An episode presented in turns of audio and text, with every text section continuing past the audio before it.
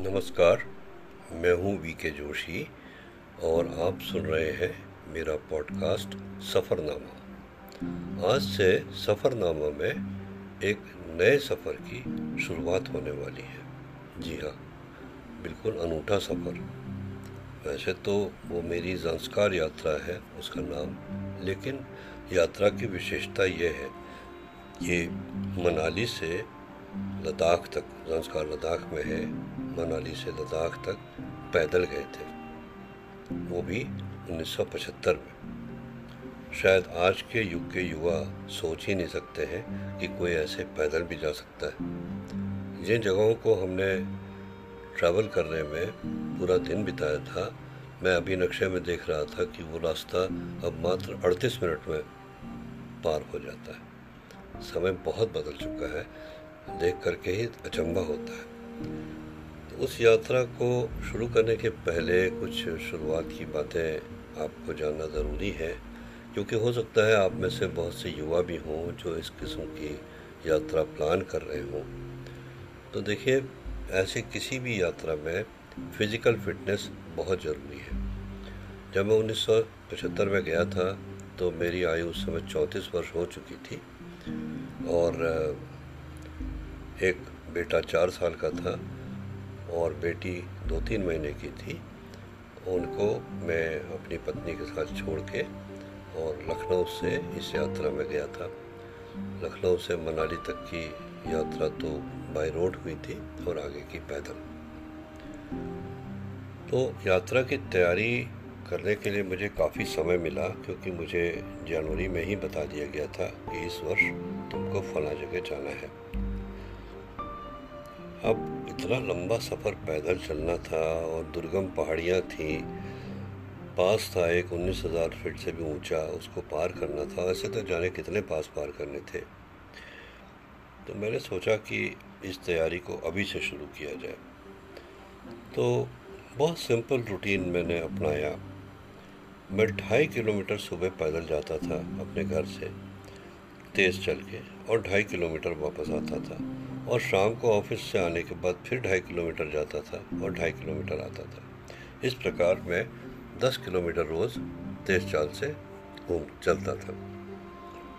मैं अधिक और अधिक कसरतें तो जानता नहीं था, ना ही मैं करता था, लेकिन मैं जानता था, अगर पैरों में दम है और आपके पैर if you are sure footed तो कोई भी यात्रा आसानी से की जा सकती है। तो ये तैयारी मेरी रोज़ का नित्य का नियम हो गया था और चल रही थी। दूसरी बात थी कि जब हमको महीनों तक एक ऐसे इलाके में रहना है जहाँ दूर दूर तक ना आदम ना आदम जात, खाने पीने का सवाल ही नहीं होता कुछ मिलने का, ना कोई बाज़ार, ना कोई दुकान तो हर तरह से हमें तैयार होना था। तो लिस्ट बनाई कि एक महीने में कितना राशन लगेगा क्या क्या लगेगा और इस तरह से करके हमने छः महीने की तैयारी करी, अपने सामान की लिस्ट बनाई। बाकी सरकार जो तैयारियाँ हो रही थी टेक्निकल वो अपनी जगह पर थी। लेकिन राशन वाशन तो हमको अपना पर्सनली ले जाना था ना। मेरे साथ एक मेरा पुराना सहयोगी मित्र राजेंद्र कुमार अरोड़ा भी था, जिसको मैं प्यार से राजा कहता हूँ।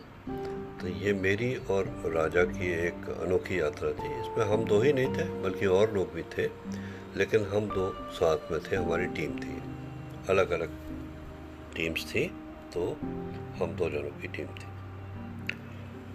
हम दोनों रोज ऑफ़िस से बैठ के डिस्कशन करते कि क्या क्या करना है, कैसे करना है, कहाँ जाना है। और उधर हमारी जब समय आ गया था तो शॉपिंग भी जारी थी। हमारे एक सीनियर कलीग थे, उन्होंने हमारे बॉस को समझाया कि ये लोग अभी नए हैं, इसलिए इनको एक बार कश्मीर में कुछ ट्रेनिंग दे दी जाए, छोटी सी। तो एक हफ़्ते के लिए हमारे बॉस भी तैयार हो गए। मैंने कहा, सर, अगर लखनऊ से श्रीनगर तक बाई रोड जर्नी करी मई के महीने में, और लौट के आए, और फिर तुरंत संस्कार किया जर्नी के लिए फिर मनाली तक बाई रोड गए। तो इतने, इतना दम हमको कहाँ रह जाएगा कि हम पैदल संस्कार तक जा सकें? उनकी बात फ़ौरन समझ में आ गई। उन्होंने गवर्नमेंट से परमिशन लेके हम लोगों के लिए एयर ट्रैवल की परमिशन ले ली। लखनऊ से जम्मू हम बाय ट्रेन गए। जम्मू से हम बाय एयर जाने वाले थे एयरपोर्ट पहुँच गए चेक इन हो गया, हवाई जहाज़ में बैठ गए। आप जानते हैं उस समय हमारा पायलट कौन था? वो इंडियन एयरलाइंस का प्लेन था और उसके पायलट थे राजीव गांधी, जो कि बाद में हमारे प्रधानमंत्री बने। उस समय तो खैर वो पायलट ही थे, देश के पायलट नहीं थे। बड़ी हैंडसम पर्सनालिटी थी साहब अगर वो फ़िल्म लाइन में जाते तो शायद बहुत सक्सेसफुल होते। खैर, हमारी बदकिस्मती थी कि मौसम इतना ख़राब हो गया कि प्लेन टेक ऑफ़ ही नहीं कर सका। हमने एक दो घंटे प्लेन के अंदर बैठने का आनंद लिया, कुछ खिलाया पिलाया भी उन्होंने, उसका भी आनंद लिया और फिर घर के बुद्धू घर को आए, जम्मू टूरिस्ट रिसेप्शन सेंटर वापस आ गए। अब यह था कि दूसरे दिन तो जाना ही था तो दूसरे दिन के लिए बस पकड़ी गई। जम्मू से श्रीनगर। बड़ी लंबी यात्रा थी लेकिन मैं ये जर्नी पहले भी कर चुका था, तब पूरा जम्मू से श्रीनगर एक दिन में नहीं पहुँचते थे। तब हमको रात को कूद या बटोट में रुकना पड़ता था। लेकिन अब ये जर्नी लगभग 12 घंटे में संभव हो चुकी थी। तो सुबह के बैठे बस में और श्रीनगर पहुँचते पहुँचते शाम हो गई। श्रीनगर में चूँकि हमारे साथ जो हमारे वरिष्ठ मित्र थे, कपूर साहब उनकी एक शिकारे वाले से और हाउस बोट वाले से जान पहचान थी तो राजबाग के नज़दीक एक हाउस बोट में उनको वो ले गए।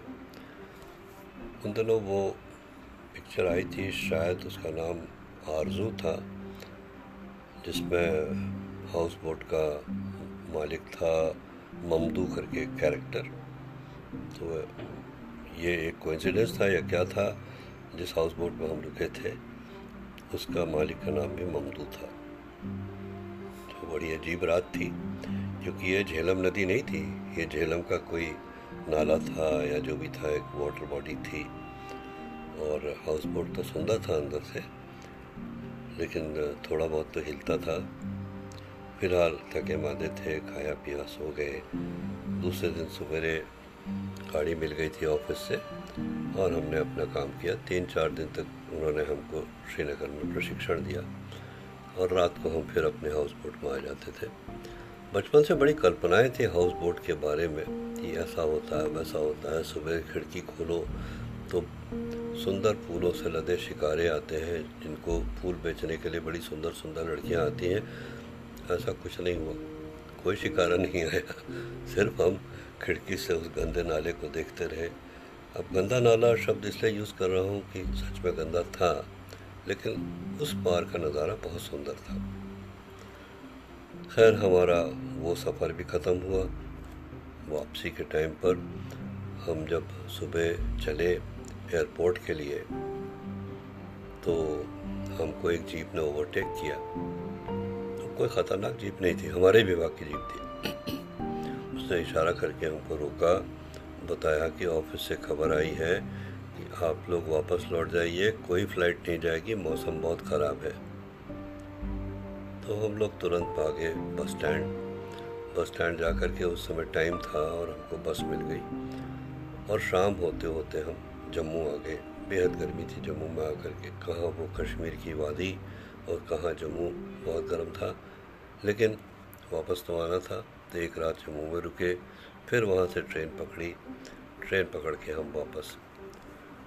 मैं तो रास्ते में उतर गया, उतर के नैनीताल भाग गया, जिसको कहते हैं बंक मार गया। नैनीताल गया, अपनी पत्नी बच्चों को मिलने, क्योंकि ये लोग नैनीताल चले गए थे मेरी एब्सेंस में, और वहाँ से दो तीन दिन के बाद में वापस लखनऊ आ गया। लखनऊ आके हमारी एक्सरसाइज शुरू हुई, जाने की तैयारी की जोरों में, और चूँकि मेरा घर खाली था तो ड्राइंग रूम को पूरा खाली कर दिया। साठ बक्से हमारे पास थे सामान के। वो साठ के साठ बक्से वहाँ लगाए गए और एक एक बक्से को सिस्टमेटिकली पैक किया और हमारे, हमारा मित्र राजा हमारे साथ ही आ गया। हमारे जो एक हमारे साथ अटेंडेंट जाने वाला था, हमारा कुक कम मेजर डोमो आई से उसका नाम था मोहम्मद हमीद। बहुत बढ़िया कुक था। यार लाजवाब बिरयानी बनाता था। हाँ हाँ हाँ चटकारे लेते रह जाइए। तो वो सब कहानियाँ आपको मैं सुनाऊँगा इस यात्रा वृत्तांत में तो हम सबने, तीनों ने मिल के बड़ी मेहनत से पैकिंग करी और उस दिन का इंतज़ार करने लगे जब हमको लखनऊ से सुबह सुबह इस सब सामान को लेकर निकलना था। तब तक के लिए मुझे आज्ञा दीजिए और इंतज़ार करिए हमारी अगले, अगली यात्रा का। नमस्कार।